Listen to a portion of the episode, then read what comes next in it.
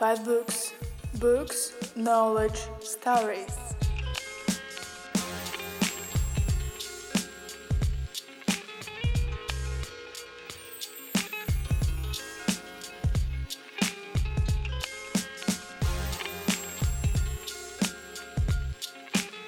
Ну що, друзі, доброго дня! Да. Сьогодні Ще сонячно, день. тому кажу дня. Е, у нас сьогодні заключна розмова циклу весняного, Весняного, вчителей», я циклу. Так, це ж не значить, що Що вже взагалі циклу, більше не буде. Що наступного разу на нашому місці будуть роботи. Власне, сьогодні ми говоримо про робототехніку, будемо говорити про взаємини людини і робота. І про те, чим це грозить майбутньому, і нашому, і наших дітей, і наших прадітей. Насправді ми сьогодні планували запросити хоча б когось, хто в Вінниці займається робототехнікою навіть на аматорському рівні. Але вийшло так, що частина з цих людей власне зайняті, вочевидь, конструюють щось в цей час або викладають.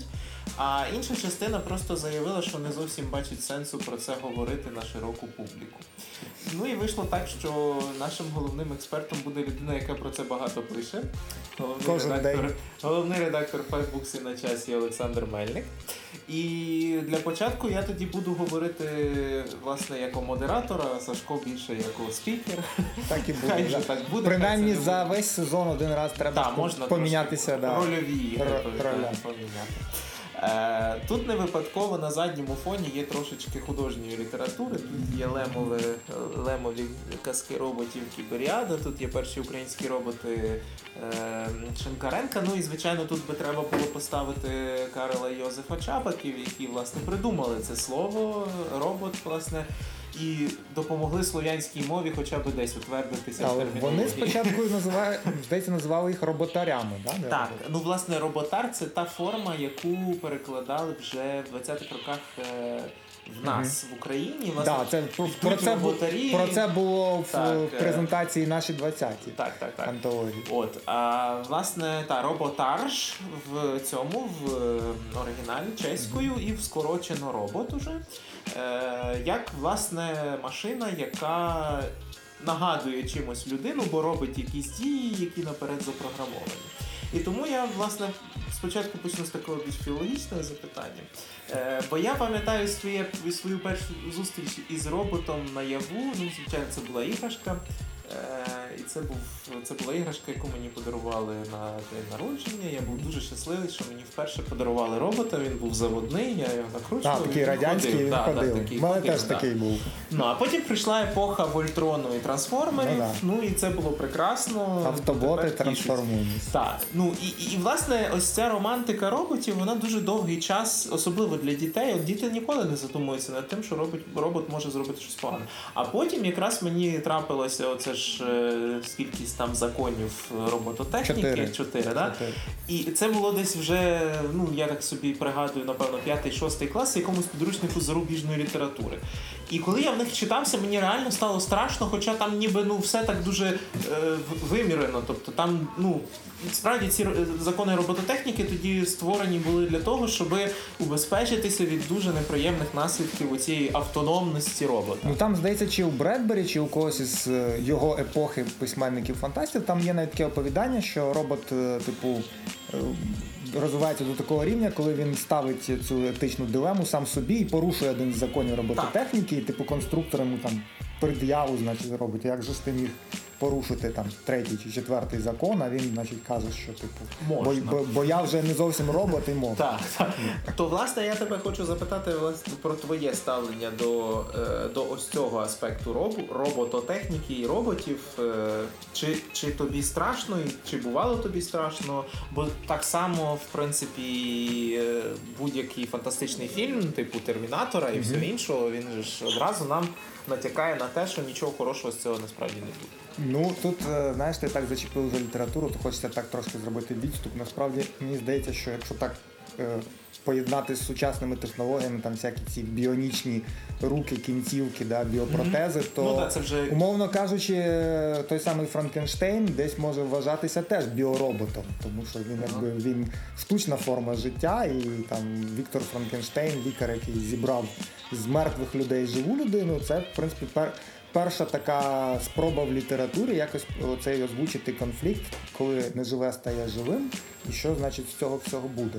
Е, Стосовно там 20-го століття, літератури 20-21 століття і феноменів культурних, які виникли тепер. От ти згадав про трансформерів. Я навіть е, можу сказати, що е, як на мене, от трансформери, ці всі серіали, дитячі мультсеріали, які йшли в озвучці ICTV, це взагалі такий окремий культурний пласт, про Ну, який.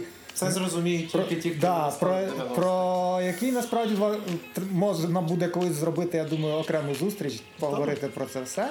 Е, Бо воно настільки якби лякало, там, як зараз прийнято казати, да, той же самий Термінатор, це кінець 80-х, початок 90-х, там на порубіжжі з'являються ці фільми, там е, той, що біжить за лезом бритви, Термінатор і решта всіх цих фільмів, але це було таке перечуття е, якби, краху епох, да, що там буде далі, якщо там, мовно кажучи, людина Ну, побудує. зрештою, зникла ця вся романтика. Побудує Так, машину, а, але ця романтика була доти, доки ми не мали цього, робота. Зараз ми маємо там, умовно кажучи, заводи Honda, Toyota, де на велетенському просторі працює 10 живих людей, а все решта процесу робиться повністю автоматизованою системою. Як ми бачимо, роботи, ті, яких уявляв там Карл Чапик чи Рей Бредбері, не мають нічого спільного зовні з роботами, яких ми бачимо в виробництві. І в принципі. Ілон Маск, от е, у нас сьогодні таке трошки оглядова зустріч. Я буду за- зачіпати книжки, про які ми говорили раніше в цьому сезоні. Ілон Маск, який працює над створенням штучного інтелекту в новій формі, він каже, що там, умовно кажучи, умовна машина, яка сама може себе керувати, створена вже, можна сказати, Тесла. Е, наступний крок це створити розумні дороги, да, ці швидкісні тунелі, по яким будуть переміщуватися. Ну, це е, Да. hyperspace. Е, Гіперлуп це для да. пасажирів, а ще в нього є підземні дороги для автомобілів, щоб не створювати затори в великих містах. Але наступний є крок, який він хоче зробити, це Neuralink, проект, е, який передбачає поєднання технології робототехніки з, з людським мозком. І тут він споріднений, в принципі, з ключовим науковцем сучасності з е, нашим легендарним професором Стівеном Гокінгом. Теж е, можна сказати більше роботом, ніж людиною, Вовою, Вовою долі. дарма. Ні, ну насправді так і є. Він е, це приклад того, як робототехніка е, дала шанс людині з важкою складною невиліковною хворобою стати і досягти більшого, ніж більшість науковців, які є Так, абсолютно але ми його не назвемо роботом. Да, ми називаємо її роботом, але він Стівен Гокінг попереджає про те, що людство має не розглядати робототехніку, і в принципі я погоджуюсь з цією думкою, не розглядати робототехніку як щось окреме від себе. Тобто, що є там роботи, і як в матриці там переможе штучний інтелект і нас всіх поработить. Е, є момент, е, що людство може створити, умовно кажучи, рівень е, інтелекту, який ми бачимо там на прикладі вірусів чи на прикладі комп'ютерних якихось е, ботнетів, коли вони починають функціонувати самостійно, але все одно для того, щоб запустити цей процес, потрібна жива людина. Е, Поки що. Да, поки що. Ну я думаю, що це поки що насправді ця думка, до якої я схиляюся, читаючи того ж Гокінга, е, що найближчі років 20-30 нам не загрожує, умовно кажучи, система, яка сама почне себе Ну, продукувати. чекай, ну ми ж мислимо не категоріями 20-30, а після нас хоч потоп і Е, роботоапокаліпсис. Е, В, якщо поділити епоху, наприклад, 20-го століття умовно на якісь відрізки, де була спільність технологій, це буде якраз десь 30-40 років. Так. Е, Початок 20 століття, електрика і все, що зв'язано з нею. Друга світова війна, після Другої світової війни атомна бомба і все, що зв'язано з нею, і атомне роз- роззброєння і все, що пов'язано з ним. Е, В принципі, так і зараз. Робототехніка, яка існувала як експериментальний формат до, е, 90, ну, до кінця 90-х. Зараз це період, коли робототехніка виходить з сфери виключно заводів там, чи медичних якихось установ і перетворюється десь в розвагу, десь в транспорт, десь в асистента для людей. Ну, мовно кажучи, телефон, в якому є шматок штучного інтелекту, голосовий помічник, в якого, звичайно, закладені певні якісь команди, але він здатен самонавчатися. Тобто він підтягує дані з соціальних мереж, з інтернету, з гугла. І якось самонавчається, вдосконалюється, доповнює себе. Це теж, в принципі, робот, хоча в ньому немає є фізичної оболонки. Тобто він знаходиться Ну, в смартфоні, в нього Зрештою- немає рук, ніг. Справді Да. робот це не той, який ходить. Ну так, там, тобто і тут, і, Арту-діту. так, і тут ми стикаємося з тим явищем, що робототехніка, як її передбачав е, Уелс, Чапик і Бредбері, вона змінилася в тому плані, що е, ми говоримо більше не про роботів, а про штучний інтелект. І вивчати насамперед потрібно, мені здається, все-таки штучний інтелект. І тут, в принципі, от в новий цифровий світ, книзі, яка тут стоїть біля мене, є дуже великий розділ присвячений тому, як зміниться світ саме під впливом штучного інтелекту, тому що. Штучний інтелект він відкриває можливості нам не тільки до конструювання. Власне, конструювання це е, одна з форм застосування штучного інтелекту для створення якихось систем. Е, Примітивний рівень це там те ж саме конструювання Лего, конструктори, робототехніка е, елементарна для дітей. Коли дитина може за допомогою прикладної схеми бачити, як поєднавши декілька блоків і задавши декілька команд, може зробити машинку, яка там Ну, то зрештою їде. 3D принтеру Да. теж туди, туди тягне. Ну так? так, 3D-друк це якби наступний момент, як можна створити деталі, які ви потім під'єднаєте до якоїсь мікросхеми, і воно все теж буде працювати, їхати ну, або і йти. як надрукувати хату, Так, але, але говорити про те, якби про те, чого боялися, там те, що показували фан- науково-фантастичні фільми, е, ми поки що не можемо, бо в принципі не на сьогоднішній день не створено робота, який може створити сам сам, сам себе, зібрати сам себе. Вважається, що е, етап, наступний етап робототехніки настане тоді, коли створений людиною робот один раз зможе серійно сам без, Сам без допомоги да, без допомоги людини сам зможе збирати подібних собі. Чи це добре? Ну, е, умовно кажучи, перші якісь паростки знову таки в напрямку штучного інтелекту є в Копенгагені. Минулого тижня презентували стартап, який пише програми, тобто пише код для програми, дивлячись, ну дивлячись комп'ютерним зором да, в лапках на ескіз, який намалював дизайнер. Тобто людина малює картинку в фотошопі. Програма зчитує цю картинку, розпізнає за допомогою комп'ютерного зору і пише код, який створюватиме цю картинку на екрані. Тобто це зворотній процес. Раніше треба було, щоб програма писала код, і внаслідок цього з'являлась картинка. Так, так, так. Там сайт умовний чи блоки. Ну, це своєрідний такий скан, але ну, да. не просто скан, але, але тепер результат. це виглядає так, як це виглядає, коли людина дивиться на макет, зроблений дизайнером, і розробник пише код для того, щоб цей макет реалізувати на практиці.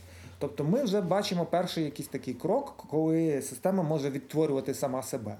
Коли, умовно кажучи, ми досягнемо. Ну, віруси частково це теж з тої самої, як кажуть, єпархії, коли вірус може відтворити себе на іншому комп'ютері, запустити якийсь ланцюжок команд, але все одно ну, вірус не може сам себе написати.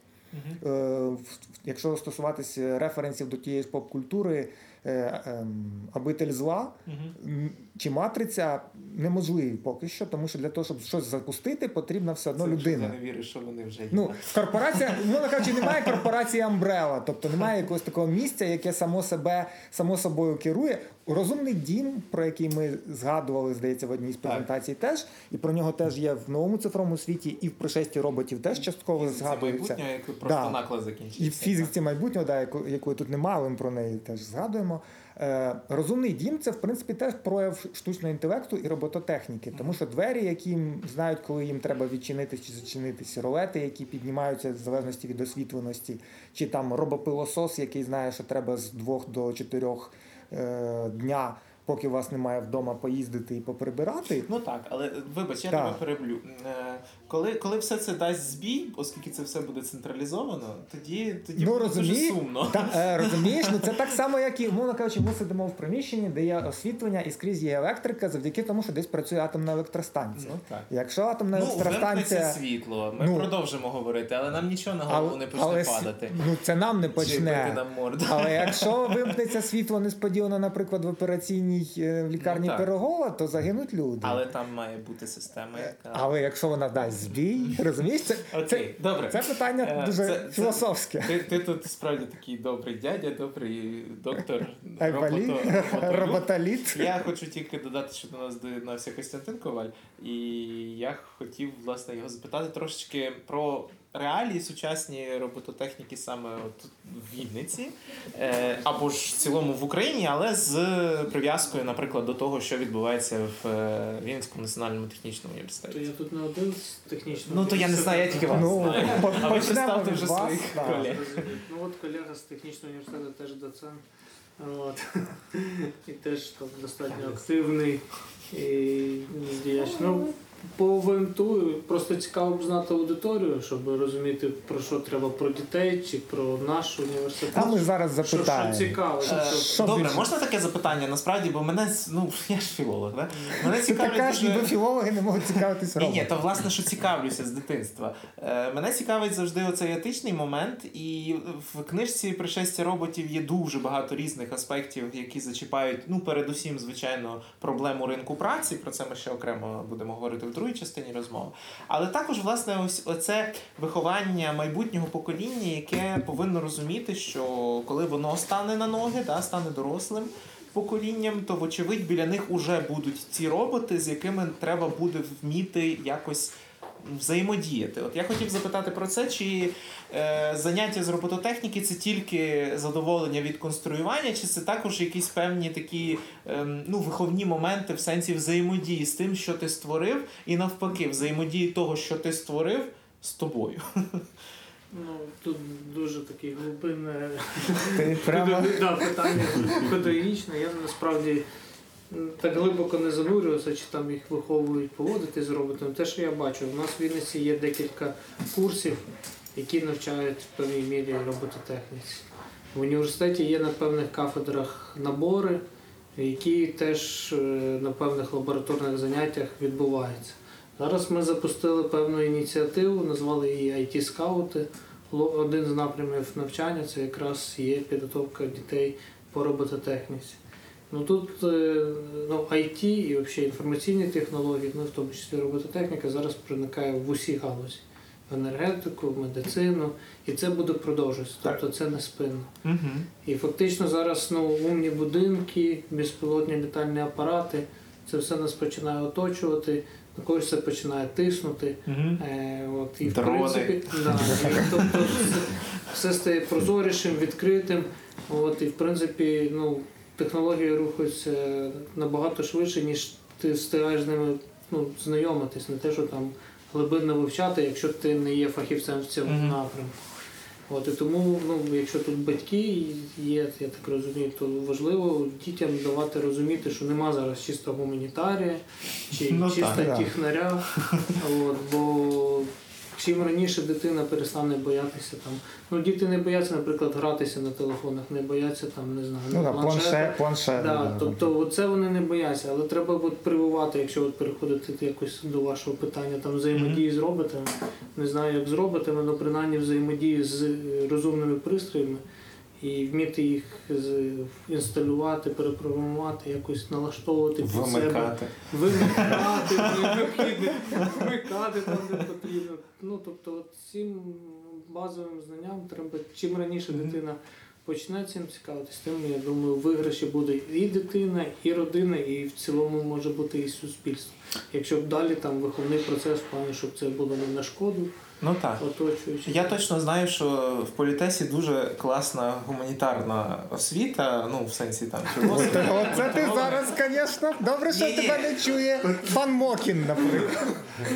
Тож кажу, що класна, я серйозно, я не Гуманітарна. стібуся. Так я ж кажу, гуманітарна освіта я маю на увазі для технарів.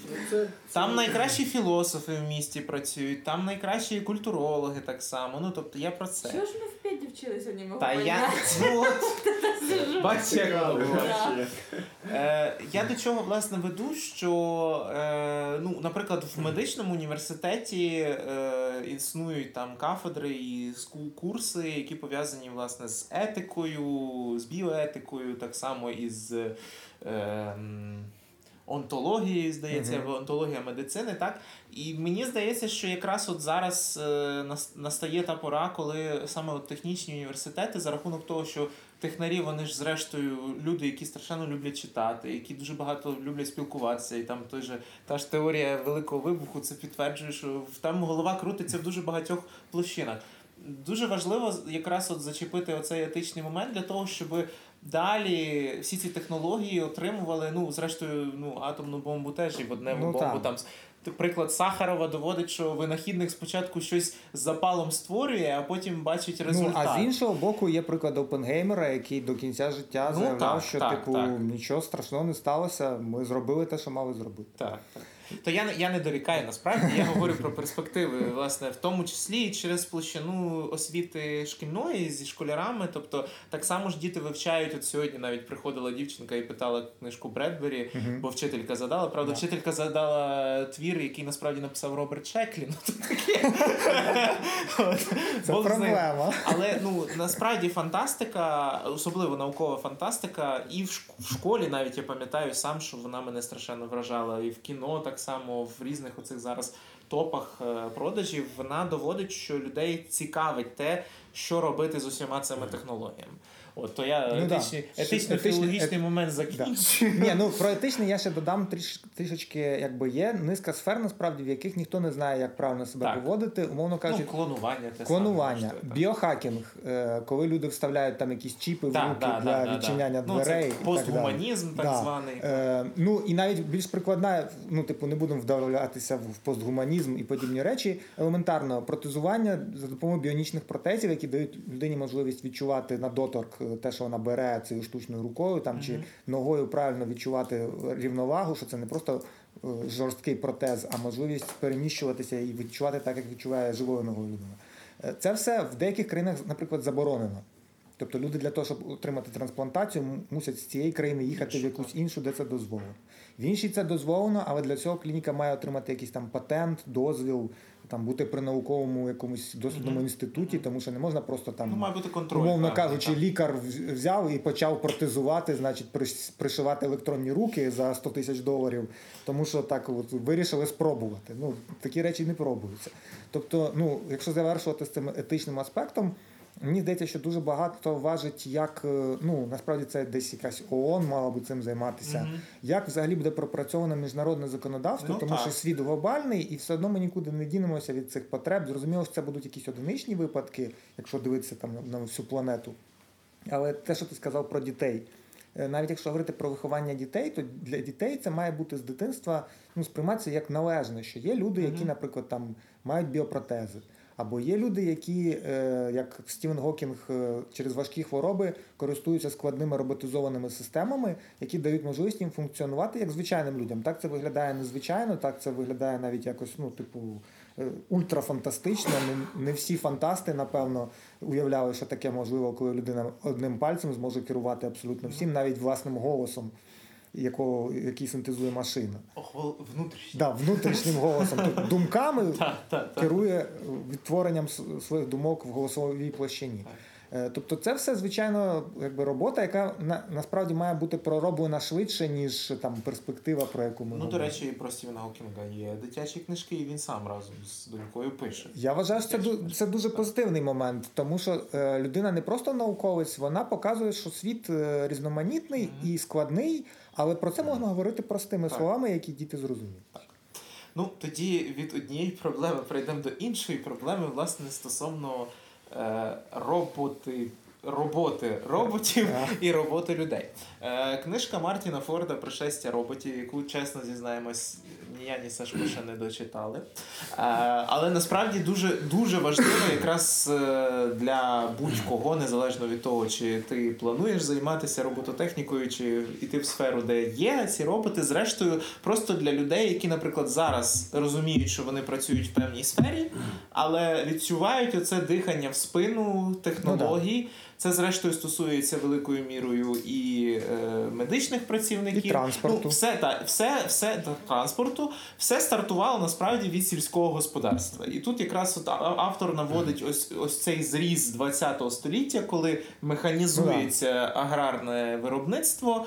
І величезні маси селян, які тисячоліттями звикли вести цей спосіб життя, втрачають роботу, втрачають можливість заробітку і мусять підтягуватися в міста, йти в заводи, ну і це все Ну, знову таки, якщо прям зовсім зачерпнути історію, то все почалося з ткачів. Да, з лудитів.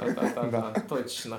Е, і, тоді, і тоді насправді ну, з'являється оця потреба постійно шукати якусь нову сферу, куди ще не залізли технології такою мірою, що треба більше Ну, або, скоро- або рук, або да, мозгів. Скоро вони скрізь залізуть. Так от, власне, коли вони вскрізь залізуть, то де залишиться місце людині, чи справді людині вистачить просто валятися і користуватися послугами всього, що їй буде надаватися робототехнікою, а вона собі там, значить, просто, Ну, просто собі в задоволення житиме, Знову таки, буде тут, таким да. собі міні-капіталістом. ми можемо говорити тільки гіпотетично, але виходячи з того, ну якби я вже скільки 10 років пишу постійно про технології, і те, що я бачу, те, що я читаю, перекладаю десь різних джерел, е, те, що прогнозують там науковці, техніки. Е, Ми не можемо говорити про те, що настане умовно така епоха, як там змальовували брати Стругацькі, що значить ти лежиш в тіні, там кібердворник, значить, постриг траву, а інший пішов здоїв корову, а той привіз, значить, пошту, а той відвіз сміття, а ти, значить, тільки лежиш і розмишляєш про А те, той прийшов до тебе і починає тебе доїти. тобто, е, умовно кажучи, ти, е, тобто не настане період, коли ти абсолютно нічого не будеш робити і будеш там тільки розвивати свій інтелект. Е, Бо, скажімо, Є сфери, які е, значною мірою будуть автоматизовані. Е, безпілотний автомобіль, який є на сьогоднішній день, він ще не досконалий, але в принципі в межах п'яти років реально цілком, що більшість перевезень дедалі більше буде переходити на безпілотну основу. Мгм. Тобто таксистів в Ну, такій так, кількості таксисти. не треба. Бідні і так бунтують постійно, Да. тут ще й. Але з іншого боку, е, наприклад, е, дуже сумнівно, хоча є проекти е, Volvo, Toyota, е, які стосуються е, безпілотних перевезень ва- вантажів, тобто вантажівки, але, умовно кажучи, пальне. Чи там небезпечні хімічні реактиви, все одно, е, навіть якщо це буде вантажівка, яка там їде, а людина все одно має перебувати в кабіні на той випадок, якщо щось відмовить. Тому що якщо ти перевозиш 15 тонн високооктанового палива і раптом вантажівка не загальмує, то можна утворити невеличку катастрофу в межах одного шосе. А якщо це йдеться про якісь пестициди чи про ще щось, то можна утворити хімічне зараження взагалі Ну на великій якщо це біля моря ще й. Да. ну, наприклад. Тому е, сказати про те, що прямо зовсім зникнуть водії, чи зовсім зникнуть поштарі, чи зовсім зникнуть е, Ой, тільки не чи, чи зовсім зникнуть дро, дро, дрони витіснять повністю доставку вантажів. Наприклад, багато людей кажуть, що так, так, так. все піде дро, дронами. Ми будемо доставляти і піцу, і там поштові відправлення, все будуть робити дрони. Е, Це знову таки можливо буде говорити тоді, коли собівартість е, такої доставки стане менша за собівартість традиційними залізничними і іншими шляхами. Але знову питання: куди перекваліфіковуватися Куди перекваліфікуються ці тим, люди? Е, всі ну, повинні бути йти у високотехнологічні Умовно кажучи, чи е, творчі хтось професії. е, водії, частина водіїв стане операторами, наприклад, е, тих же самих машин, які потребуватимуть все одно людини, яка буде наглядати за цим. Ну мені здається, що вони тоді стануть дуже, як тобі сказати, е, дуже приземленими, втратять кайф, вони будуть Ну да, вони будуть нудитись, тицькаючи кнопочками, будуть тільки- весь азарт зник. Ой, ой, вибачте. нас ми б'ємо муху. Це Чи що це муха, таке? це якийсь- Тоді треба обережніше з руками. А то Ну добре. да. Головне, одним словом, одним словом, е, якщо говорити про те, що ти кажеш, що вони будуть робити, ну насправді, а що роблять на сьогоднішній день сажатруси? Їх немає. Ну, в Мукачеві є один, і йому навіть пам'ятник поставили. І він ходить, не дивись туди. І він ходить по тих будинках, де ще залишилися е, печі. Ну, але Тим він більше, що зараз, враховуючи, що людям Ну, треба да, економити, економити. на опаленні, то багато. Ну, але хто він один, ти правильно сказав. А колись їх, напевно, було. О, а колись їх, напевно, було набагато більше. Я сподіваюся, що я сподіваюся, що це не робот. Все, ви розгнівили головного робота. А може ми візьмемо цей. Переможе. Да, Ти продовжуй балакати. Да. знаєте його дівчата, такі великі чоловіки, маленьку комашку.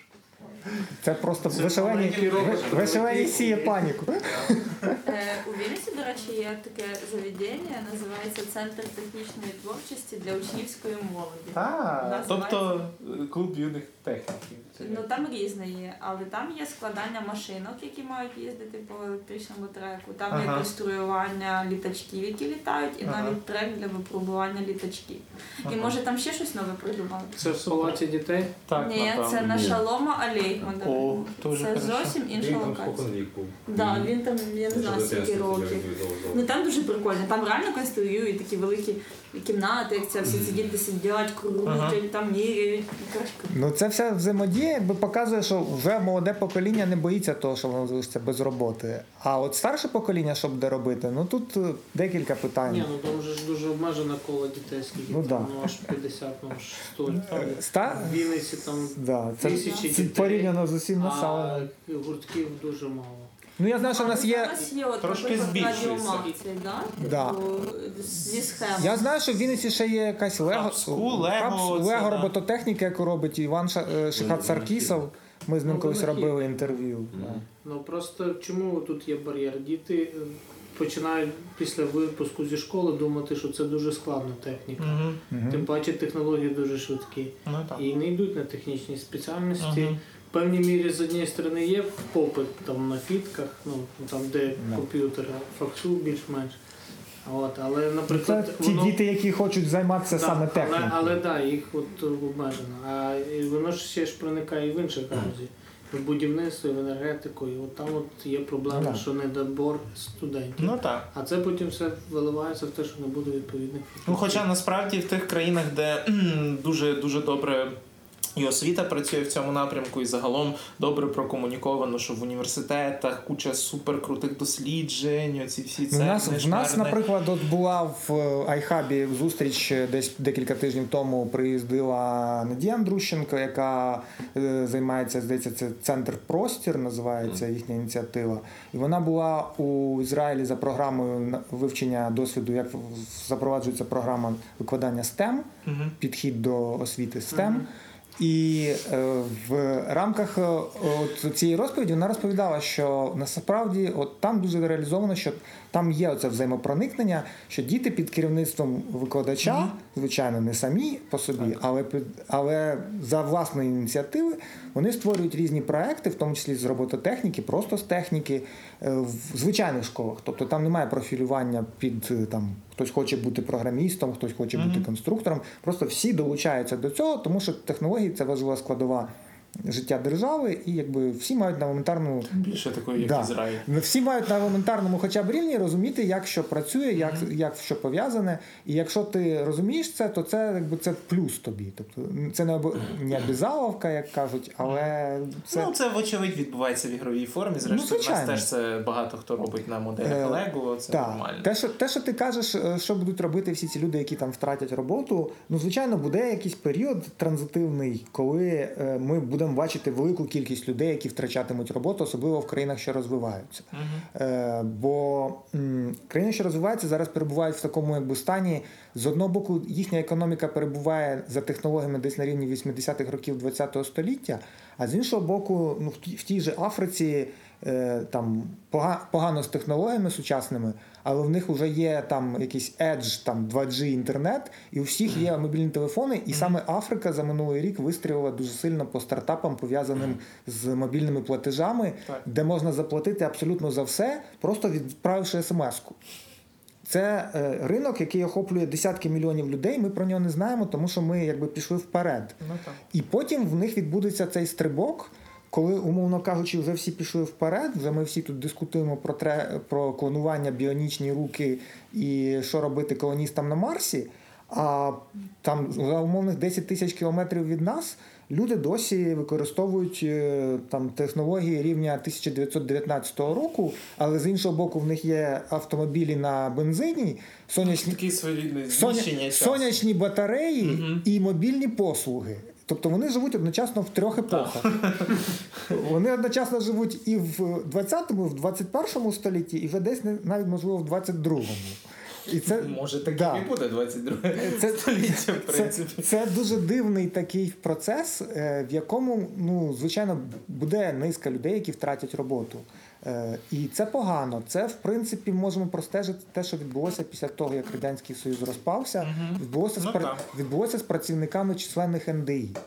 Було дуже багато науково-дослідних інститутів, де були велетенські. Я просто в мене батько працював е, в інженерному відділі, який обслуговував е, НДІ конструкторське в Миколаєві. І там, от один поверх, так як ця вся книгарня, був заповнений такими от шафами, і там крутилися бабіни, там була окрема система охолодження. Це все був комп'ютерно-інженерний об- обчислювальний центр. Після 92-го року, коли з'явилися IBM і Macintosh не тільки там, але й тут, потреба в цих всіх шкафах відпала, як і в десятках інженерів, е, програмувальників, які приходили Ну ці так, всі баб- ручки, всі ці бабіни налаштовували, зберігали, контролювали. Е, Звичайно, це викинуло на вулицю по всій країні е, сотні, якщо не тисячі людей. Е, Ну, я кажу про, да, про Україну. А якщо охопити весь колишній Радянський Союз, то це може і мільйони бути. Бо були і не тільки ті, хто програмував, були ті, хто обслуговував ці машини, були інженери з експлуатації. Всі вони залишилися без роботи. Е, Хтось із них перекваліфікувався. Хтось став конструктором, хтось перейшов е, в якісь приватні К- КБ, хтось в бізнес, хтось почав займатися просто там виготовленням якихось плат під замовлення, під якісь автоматизовані станки з часовим програмним управлінням. Але були люди, які не змогли себе знайти, і якби, на жаль, мені здається, що це відбудеться так само там з тими сферами, куди прийде робототехніка. Говорити, що це там типу необхідне зло, ну так, це погано буде, але така, такий поступ, ну тобто колись були ткачі, потім частина з них Ну, але е, можна також розуміти, роботу. що е, є ще такий феномен, як власне автентика. Наприклад, якщо є там умовно серійне виробництво якихось там предметів побуту, то також то на є них збережеться попит. Так. Так, зрештою, так само є, наприклад, е, органічне землеробство. Колись таксі із водієм це буде дорога розвага для Дуже. багатих людей. І тут ще важливо, за що ми будемо платити: за хамовитість чи навпаки за дуже чемність. Але справжню людську. Да, за наявність, мені здається, що це будемо швидше платити за наявність просто живої людини в салоні, Е, крім нас. та, та, та. Ну, я, я про те, що насправді от можна зробити такий величезний реєстр професій і говорити про перспективу кожної з цих професій, але на тому чи іншому етапі ну, е, навряд чи колись поставало настільки нагальним питання придумай собі нову професію, причому не з наявних готових, Да, а а тих, нову. яких ще нема. Та? Ну, умовно відповідно, кажучи, ми от сидимо в книгарні, тут повно книжок, які надруковані, е, як правило, з використанням технологій, але за участю людей. Людей, так. Немає і жод- зрештою, є ще така штука, як редагування, Ну, як дизайн. Немає жодної тут немає жодної книжки, яку би від початку до кінця зробив робот чи програма без участі живої людини. І я думаю, що це збережеться ще довгий час. Так книжки будуть більше якби таким е, артефактом там для подарунку, для насолоди, для колекціонування. Бо є електронні книжки. Ну, е, ти зачепив Так. літературний аспект, е, щоб моя Ну, душа да. філолога ще трошки потішилась. Я хотів, власне, підняти питання машинного перекладу. Угу. І мені здається, ну, можливо, мій розум ще недостатньо крупногабаритний, але мені здається, що людство напевно ніколи, дай Боже, бо я сам цим займаюся, не створить технології, яка е, зможе, наприклад. Е, Перекладати художню літературу. Ну, з нонфікшеном і з якоюсь такою технічною літературою, там навіть юридичною літературою, хоча тут теж З юридичною якраз найбільше нюансів. Ну не більше, інше. Але от я, я чомусь е, більш ніж певний, що навіть ті системи, які самообучаються, які зазнають певних таких е, навчань на рівні користувачів, хоча це теж знаєш, типу Google перекладач, який вдосконалюють користувачі, і потім ведуть його Ну, скажімо так, бік. Вдосконалюють користувачі, але е, основний вплив на нього все-таки мають розробники. І як, Ну, і люди- плюс як сам- людина, яка машина періодично Google, так. ним користується, можу сказати, що е, якість те, того, що видає Google перекладач, якщо перекладати звичайний середньостатистичний текст англійською українською мовою, то е, якість за минулі 5 років дуже помітно зросла. зросла. Тобто, це е, люди, просто додаючи варіанти, не могли би це зробити. Але гру слів навряд чи Е, Гра, слів, да, гра слів навряд чи. Тут знов таки е, є така штука, як емоційний інтелект. Та, ті ж самі жарти, е, ті ж самі відповідники в іншій мові, виразам, які, наприклад, є в англійській мові, там, Якщо вони є. чи в А є ще китайській. поняття неперекладності. Є неперекладність, та, є неперекладність в термінах. Так. навіть в якихось загальнопобутових чи сленгових термінах, усталених словах, які є в певній групі, і які ти ніяк не перекладеш. Та навіть і в таких словах, як, наприклад, там е, стартап. Що таке стартап? А чого? Наші мовотворці може за рік-два Ну, це, що- це називається пуризм, да? коли, якщо я не помиляюсь. Ну, не коли, тільки коли люди пуризм, намагаються тому що є винайти потреба, є потреба все-таки вироблення певної термінології. Ну і це було актуально не тільки в 20 столітті, коли там інститут Мгм. української мови, там Агатангел Кримський, Да, і всі да, ці е, словникарі працювали. Але це є, є і зараз, тому що так само українізація там будь-якого програмного забезпечення, воно ж не буде механічно перекладати Ну, все е, і вся скажи, тільки Те саме. Е, е, як то, триває битва між прихильниками застосунку і і додатку. додатку, да. Уже років 15. Застосунок, Microsoft, пристосунок. Microsoft каже, що треба казати застосунок, всі решта людей кажуть, що Додаток. треба казати додаток. Тому що application це як ну вони наполягають, що application в сенсі додає щось додає кудись. щось кудись. е, Ну, сьогодні ж А не apply, походу, поставив крапку в цьому Да? зборі. Він сказав, що. Ну, що Застосунок, застосунок, да, щоб А, тобто, якщо скаже дубілет, то Ну, тоді вже все, да. Тобто, я так розумію, він проаналізував всі думки з цього. Або в них просто цей їхній мобільний банк буде працювати з Microsoft, і тому у них застосунок. Е, Те, що ти кажеш, е, чи створиться, ну чи створиться рівень е, інтелекту штучного там чи технології, який зможе написати книжку. Ні, ну написати це ще перекласти. перекласти книжку. Так. Зрозуміти. Ні, ви трошки не туди Чи- Дивіться, як? якщо е, різні технологічні процеси будуть замітнюватися роботами, так то власне Так. будуть звільнятись люди, які зможуть писати нові і цікавіші книжки. О. То це великий Ну, всі плюс. письменниками теж не Ну, стануть. Але, але чим більше Ні, до речі, ну, оте про що ви говорите, Вільний час з'явиться. Це, це, це класич, класична модель, яка мені дуже подобається, бо про неї говорив якраз е, Ханс Рослінг е, на виступі на TED, коли The Washing Machine, це легендарний його виступ, про те, що моя мама, коли придбала е, пральну машинку, і коли бабуся Так. підійшла там, подивилася, то в нас знайшлося більше часу на. Книжки. На книжки, І тоді вона пішла в бібліотеку, взяла мені дитячу книжку, а собі взяла підручник з англійської і вивчила англійську. Ну, Тобто, справді, оце вивільнення часу, от про це ми теж говорили, що в принципі людина ж не тільки валятися повинна, Ну, так. да? вона, очевидь, буде спрямовувати ось вивільнений час. Ну, можливо, справді буде так, як зараз там в багатьох е, дуже розвинутих країнах, що буде не 8-годинний робочий день, а там Шести. або навіть 4-5 годинний. І людина справді буде знати, що весь весь інший вільний час вона використовує справді не для відновлення після тяжкого робочого дня, а для саморозвитку, для Тут буквально самореалізації, для днями родини. так. Цукерберг нарешті отримав свій диплом в Гарварді. Да, да, і І, виступив. і да. виступив. І в тому, що він виступив, в виступі там є такий момент, що насправді всім треба докласти зусиль до технології для того, щоб е, ми всі мали можливість вивільнити можливості і час для Сам- створення чогось нового. Так. Для того, щоб зробити життя, умовно кажучи, бідних е, більш стерпним, тих, хто страждає від утисків, позбутися, у кого немає доступу до освіти, отримати доступ до освіти і так далі. І тут найголовніша проблема, яку вже антиутопісти тобі поставлять. Коли всі ці проблеми вирішаться, то над чим буде працювати ну добре, ми не будемо лізти аж так в футурологію, повернемося трошечки до роботів. Е, і власне про ті сфери, в яких ви відчуваєте найбільшу зараз потребу. І тут я справді хотів би Всіх, звернутися так. до, до передусім до викладачів е, технарів, і також не до технарів, і не до викладачів, є і інші викладачі. Але власне ті сфери, тому що для мене, наприклад, справді робота з перекладом. Ну я, я, я не те, що не уявляю, як працювали перекладачі до епохи інтернету. Я цілком уявляю, тому що в них лежали ці всі словники, так і, і плюс їхній мозок був заточений на інший спосіб, е, е, ну скажімо, аналізу контент-аналізу. Них було менше відволікаючих факторів. зрештою, так. Ні, А, ну, давайте ще розрізняти, навіщо той переклад. Наприклад, якщо це переклад художньої книжки, ну так.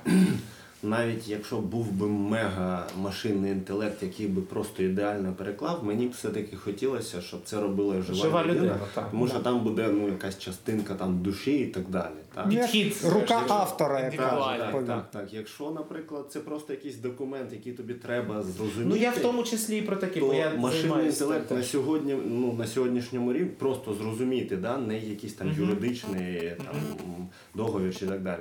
Достатньо ну, на сьогоднішньому рівні Google Translate, принципі, ну там Ну, контекст, зміст і так далі. Ну або так. зрештою, хоча б Google пошук теж Так. теж корисно. Як, як, наприклад, Financial Times уже минулого року експериментує з тим, що новини, такі звичайні Мгм. короткі Так, новини, так.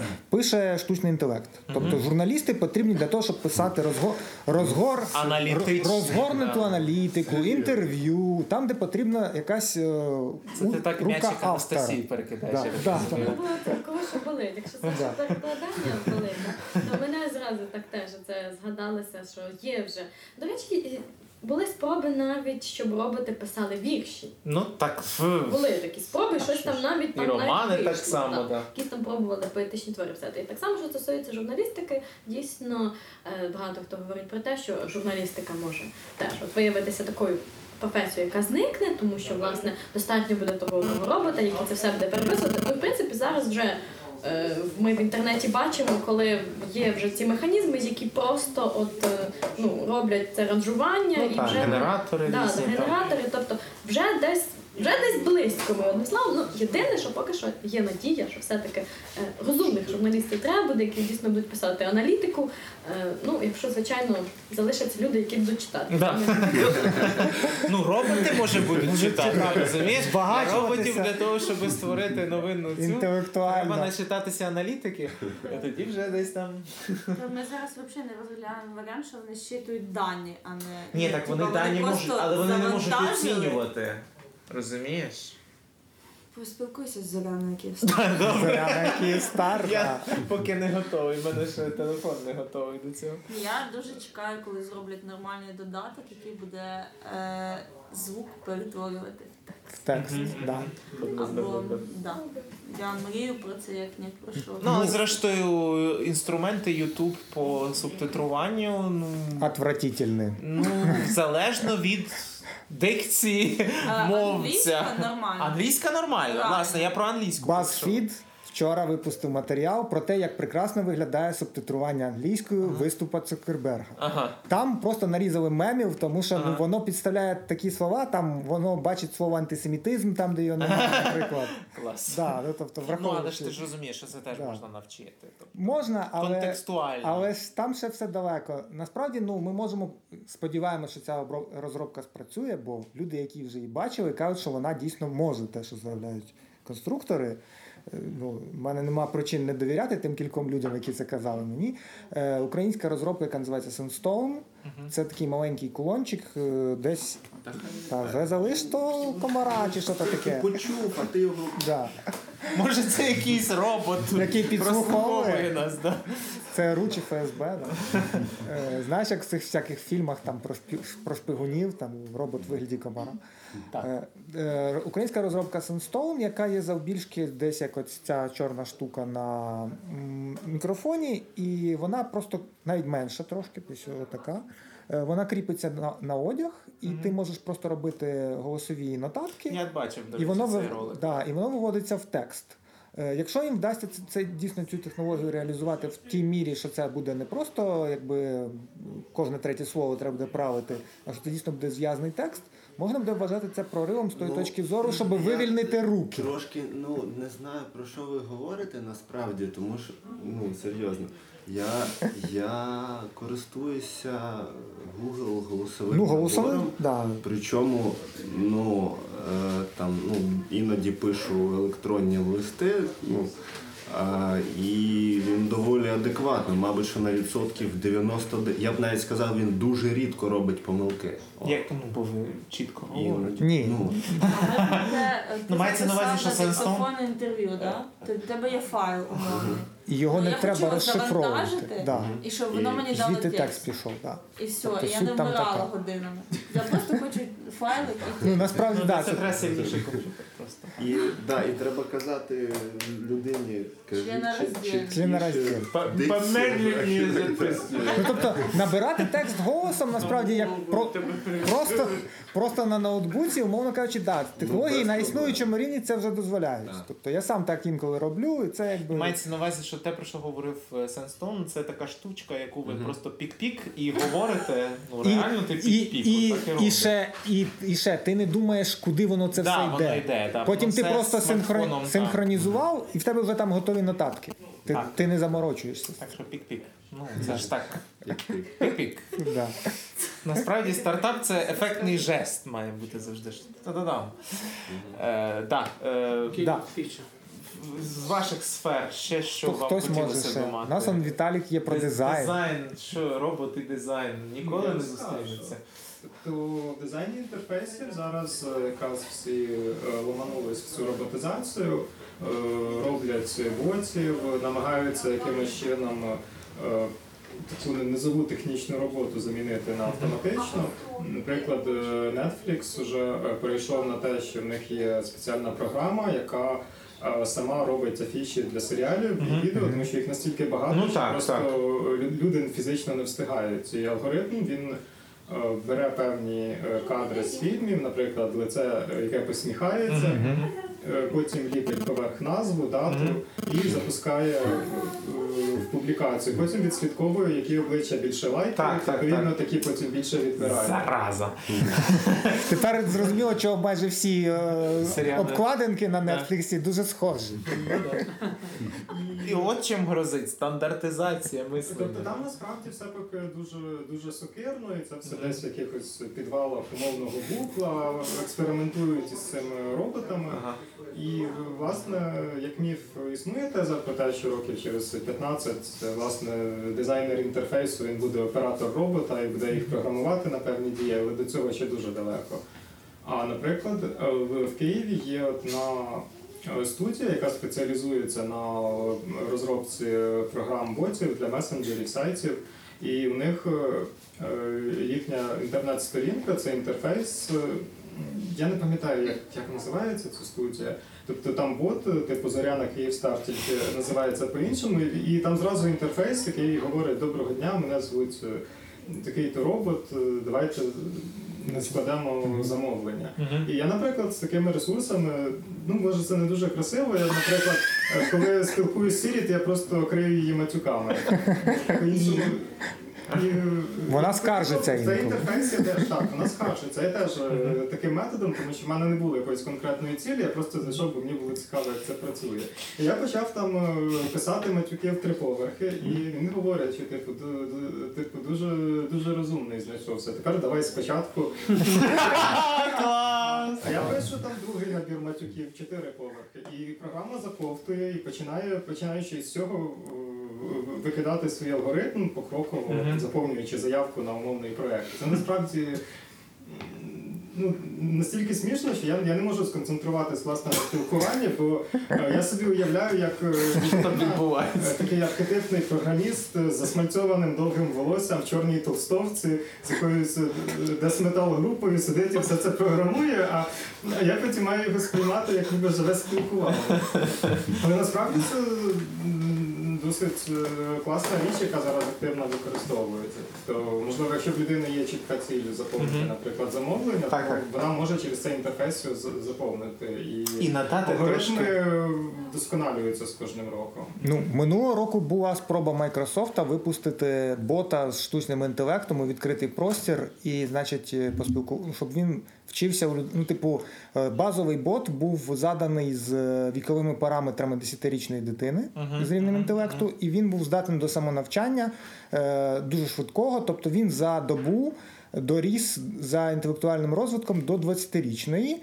Але він за добу з 10-річної дитини перетворився на Антисеміта. на 20-річного нациста, антисеміта, гомофоба і, значить, ем, хардкорного дуже Ну, чувака, таки- і бота довелося типу вбити, тому що він він продовжував самонавчатися. Е. Він самонавчався просто від спілкування Так, з так, випадковими ну, людьми. Оце те, що називається НЛП, да? тобто нейролінгвістичне програмування для людини існує безліч фільтрів і безліч чинників, Тобто які наш, можуть е, розсортувати все це. Цей, для цей експеримент показує, що наш інтелект є набагато складнішим, Так. ніж просто здатність розрізняти, Операції. розрізняти слова, символи, жести, образи, тези. Є ще настрій, Да, є, є, чого нема у робота. є ще така штука, як е, соціокультурне оточення. Ну, звичайно. Наприклад, е, робот просто засвоює різні види сленгу, не віддаючи собі відповідність, що певний сленг е, стосується певних професій Ну чи так, соціальних жаргон. чи так соціальних груп. Він просто все вбирає в себе і,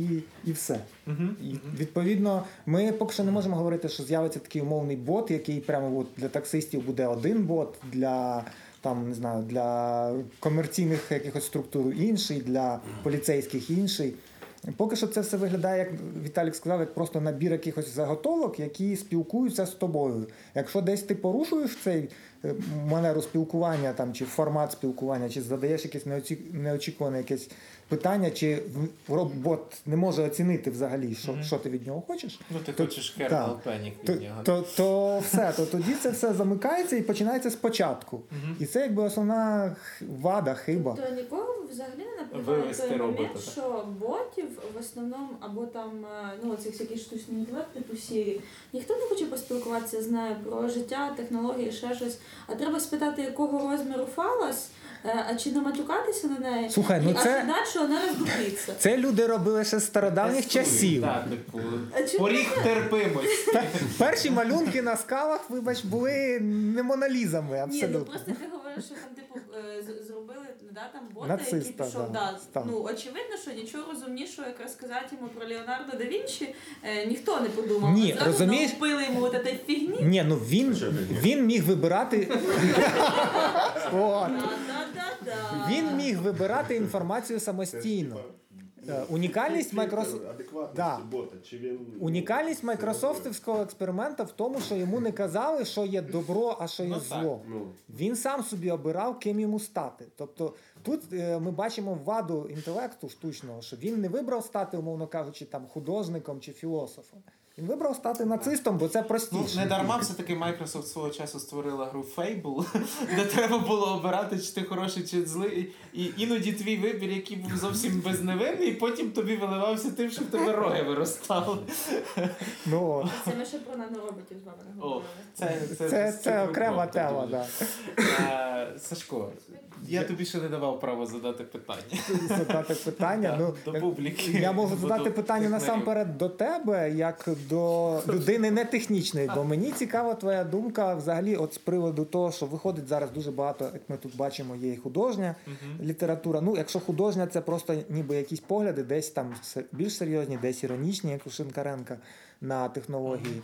То зараз виходить дуже багато книжок, які, в принципі, ну вони займаються тим самим, чим займаємося і ми тут зараз. Ми прогнозуємо, ніби Футурологія. футурологією, але якби спираючись кожен на певний свій досвід, якусь сукупність знань, знайомств, розмов з кимось чи власні якісь переконання.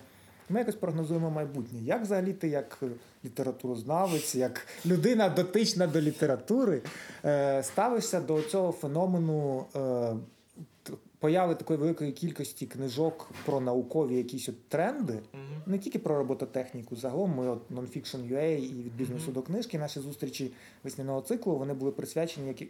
книжкам про різні тренди, різні сфери, різні тренди в них. Як ти взагалі ставишся до цього явища? І на твою думку, чи допомагає це, чи просто це формує такий собі дилему ув'язненого? Тобто кожен ще більше переконується в тому, в що він і без того вірив. Ну дивися, насправді, от е, ти згадував про оцих е, праісторичне мистецтво, та? і ну, літературознавець насправді завжди відстежує корені того, чим є література навіть фантастична. Да? Ну, зрештою, фантастична література ве- великою мірою передає певний міф. Чи міфосистему, чи ще щось, я його піймав.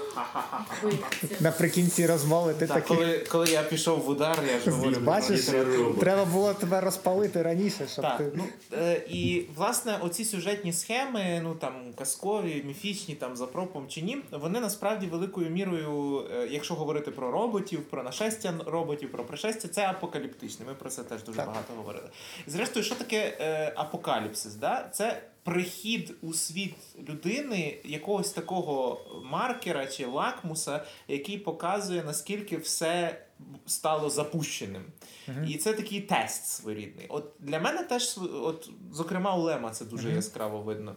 Що поява роботів це насправді тест на людяність і на оці межі людяності. Тобто е, я поки що ну, не є великим прихильником постгуманізму, хоча є в літературознавстві теж дослідження, які прив'язані до постгуманістичних. Е, е, і я завжди ну, літературу розглядаю як спосіб дослідження людини. Не світу, ну бо світ це теж, це теж людина, те, що говорить людина про світ, це є світ. Ну, Іншого не дано. От, зникне людина, зникне світ. То буде вже не, не світ, то щось інше буде. І тому, е, коли йдеться про, про романи, де, де фігурують роботи і люди, і де відбувається або такий дуже динамічний конфлікт, або просто от промодельовано певну ситуацію, скоріше от того мене цікавлять ці всі морально-етичні проблеми. І тут так само з фільмами. Да? Наприклад, той же фільм е, Штучний інтелект е, Спілберга, да? він насправді ну, сюжет в ньому как би, ну, такий. Тягучий, він такий дуже дозований, з'являється хлопчик, Я зараз згадав, я не можу я, ти говориш оце про постгуманізм і етику. Ага. І я згадав серіал, який вийшов минулого року. Я не можу згадати його назву. Там, де е, люди можуть приїжджати в спеціально створений парк за моделлю Дикого Заходу Ага. в- е, 18-19 століття, і вони можуть робити там все, що завгодно, бо їм до якби їм. Кажуть, ну вони потім, зрештою, це виявляють самі, що всі присутні там, хоча вони виглядають абсолютно як живі люди, це, люди. це роботи. Так, так. І там весь серіал будується довкола оцієї етичної дилеми. Ну, Чи маємо ми ставитися до робота як до Як живої до людини, людини, якщо так. він виглядає Ну, ідентично? Те саме з Спілберговим варіантом. Да? Тобто, е, от поява робота, я власне чого, чого цього так боюся, тому що я сам не знаю, як я, призвичаївшись до якихось. Е, Роботів в своєму побуті, як я зміню ставлення, зміню ставлення до людей. Бо насправді, ну і тут, до речі, от в книжці Маша або постфашив зовсім з іншого боку, але Мгм. показано, коли ти дивлячись на іншу людину, маркуючи її як не Не людину, людину. Починаєш з нею поводитися Як, антигуманістично, як з річчю. виправдовуючи себе тим, Ну, що ти насправді людина. людина, з цілком гуманістичними поглядами. Оце є найстрашніше, тому що це, в принципі, механізм, який е, викликає будь-які е, от, е, тоталітарні режими і ті режими, які сегрегують певні спільноти. Тобто це було Ну, при да. Сталіні, це було при Гітлері, своїх, це було при всіх цих да. Так, свій чужий, власне, якщо ми протестуї... протиставляємо себе роботам, значить робот він інструмент. Але як тільки робот починає на щось претендувати, в нас виникає теж своєрідна моральна дилема, чи надати йому право, чи дати йому, наприклад, зарплату. От я сьогодні, читаючи цю книжку, думав про те, що Ну, а чи прийде колись час того, що ми Штучний просто інтелект захоче зійдемось до того, да, що скажемо, що так їм же ж недостатньо просто електрики подавати, да, чи там ремонтувати. В них виникнуть Їм треба- якісь потреби. Їм треба, да, їм треба наприклад. заплатити, бо ж вони інакше будуть себе почувати взагалі якимось нікудишніми.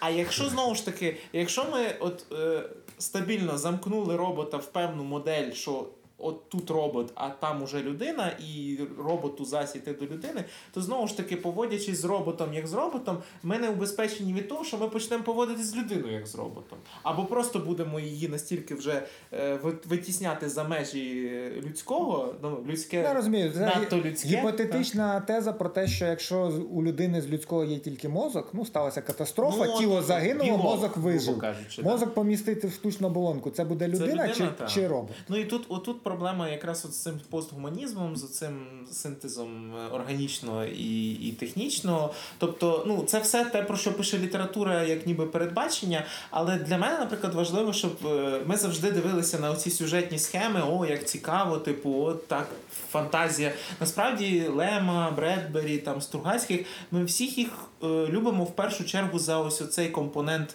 етики, Етики. І, і людських взаємин. Тобто в світі, де все опанувало техні... опанувала техніка, залишилося дуже мало простору для того, щоб виявити, а де ж людина.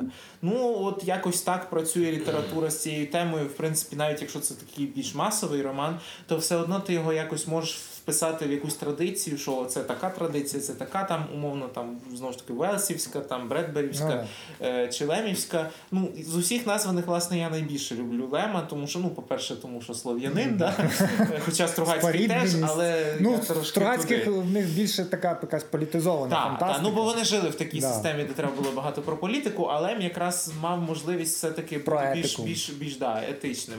От і, і ну я впевнений, що навіть от зараз, коли виходить п'ятикнижжя Лемове українською мовою, ми якось ну і зрештою знову актуалізуємо, що Лем народжений у Львові, що це теж певний простір, який формував оцього майбутнього класика фантаста. Ну і, і, і все те, все те, що пише Лем, ну я пам'ятаю, як я е, теж в школі читав його повернення до зірок, коли людина вилетіла в космос, і там час іде по одному, а на землі по інакшому, Ну, і його вже вся ця родина вже давно повідмирала, а він собі молодесенький там літає по Ну, космосу там і так далі. І ну, ну реально страшно. Це все, ну, це все такі речі, які ну, в мені насправді не, не породжують якогось страшного консерватора. Але для- якого навіть ці прекрасні плани Ілона Маска там Про Марс. Марс і все інше стають певним таким дуже дуже ну дуже дуже м, складним дилем, дилемним таким етичним вибором. А воно нам вообще надо.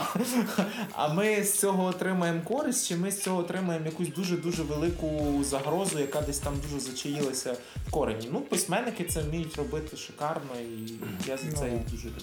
Я думаю, що так, якби щоб підбити підсумки, ми дамо нашим представникам технічної індустрії слово. І е, ну, якби хотілося б почути, як е, ви бачите взагалі до чого це все може призвести. Я можу розказати коротко. Ну, я трошки ж е, технолог. От, от ви так казали про таксистів, що ось шкода людей там і так далі, будуть роботи. Ну, насправді переважна більшість е, аварій трапляються через людський фактор. Так? Е, насправді переважна більшість різних поламок, браку, е, якихось там неточностей у технологіях трапляються через людський фактор. Тобто, якщо ми людину звідти забираємо, ставимо робот, е, це в будь-якому випадку гарно з точки зору того, що ми на виході будемо Ну, отримувати а це мінімізує краще деталі. Да, Ну і певна контрольованість. так, з іншого боку, ну, наприклад, харчові технології, так, виготовлення, наприклад, та чого завгодно. Та так? Людина може О. втягнути шматок, я не знаю, там, цукру трошки втягнути. Людина масла. може бути джерелом хвороб на відміну. Так, так. Тобто робот цього не може зробити. Це також плюс, так? А, там, дорога, так, водій. Людина може втомитися, може втратити увагу, в неї може задзвонити телефон, чи її хтось може покликати задню сидіння. Може просто статися серцевий напад. В кінці кінців це ж людина, так, вона може просто, ну. А з роботом такого не може статися. Тобто цей ряд проблем, так, які виникають через, людський фактор, ми просто убираємо ну, шляхом заміни цих людей на І тоді знецінюється унікальність людини, Але здатної ні, ні, ні, ні, ні, зовсім ні. Це філософське. Тобто, ну, ми ж не можемо ну, так міркувати, що о, так, ну, там, людина виконувала якусь функцію, працювала, от ми її взяли, звільнили. Ну, тому що функція людини ну, приносити користь і виконувати якісь функції. Так? А, ну, якщо ми говоримо про якусь роботу, так? тобто це не соціальний Так. проект. Ми людей, ну, люди працюють не для Ну, того, ну, щоб Це не благодійність, що ми просто Ну, маємо але якщо це вчити,